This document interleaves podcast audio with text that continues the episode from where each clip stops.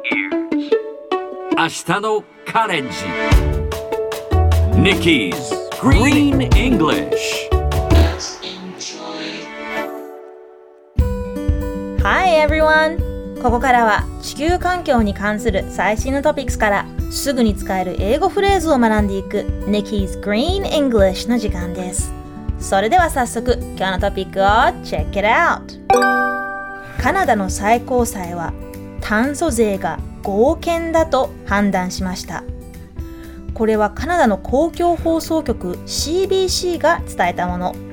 カナダ政府が導入した連邦炭素税について州の権限を侵すものだとしていくつかの州が裁判で争っていた問題で最高裁は合憲であるとの判断を下しましたカナダでは2018年から炭素税を導入し化石燃料を使用する場合使用量に応じた税金を取っています。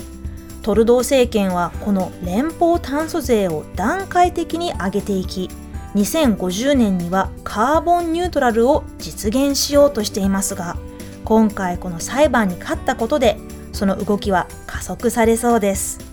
さて今日のこのニュースを英語にするとこんな感じ The Supreme Court of Canada has ruled that a carbon tax is constitutional 今日は一番最後に出てきた constitutional をピックアップします少し長いですがスペルは C-O-N-S-T-I-T-U-T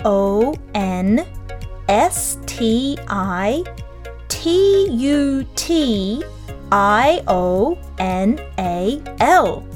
コンスティチューショナル構成上のとか生まれつきのという意味もありますが今日は一番一般的に使われる憲法上の憲法に合っているという意味でご紹介します。その政策は合憲と判断された。The policy was judged to be constitutional. 憲法というのは constitution です。憲法的であるといった感じで constitutional になると覚えたらいいかもしれません。ところで憲法と法律の違いわかりますか？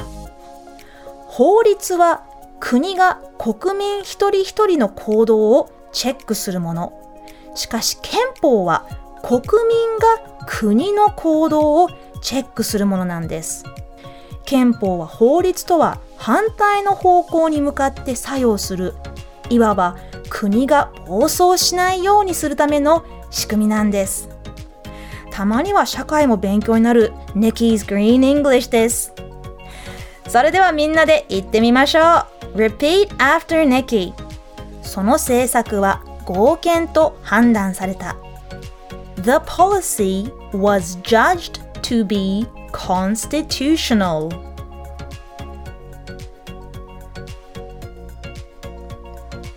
Very good! One more time. The policy was judged to be constitutional. constitutional の発音いかがでしたか それでは最後にもう一度ニュースをゆっくり読んでみましょう。カナダの最高裁は炭素税が合憲だと判断しました。The Supreme Court of Canada has ruled that a carbon tax is constitutional. 今日の Nikki's Green English はここまで。しっかり復習したい方は、ポッドキャストでアーカイブしていますので、通勤や通学、お仕事、家事の合間にまたチェックしてください。See you next time!